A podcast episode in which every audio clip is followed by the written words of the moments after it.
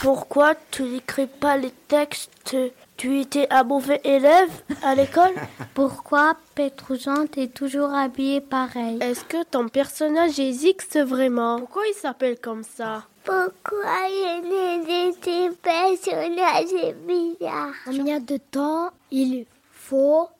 pour créer une bande dessinée Est-ce que tu aurais envie de créer un nouveau personnage Vous êtes trois. Comment se passe votre collaboration Est-ce que ton métier te permet de gagner beaucoup d'argent Combien as-tu créé d'albums de Pédrouzante As-tu un personnage de BD préféré Pourquoi t'as fait les, poissons, les bouches des poissons en forme d'ar-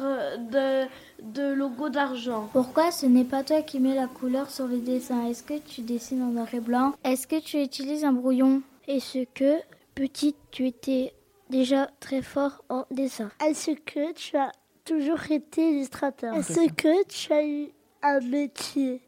Est-ce que les élèves te manquent Pourquoi y a-t-il une seule histoire par page et pas une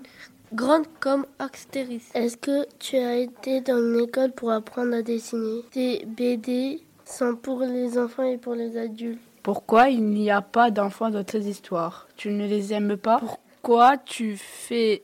des dessins et pas du sport À quel âge as-tu commencé le dessin On a remarqué que Pétrouzan n'aimait pas les touristes. Est-ce que toi, tu les aimes À bientôt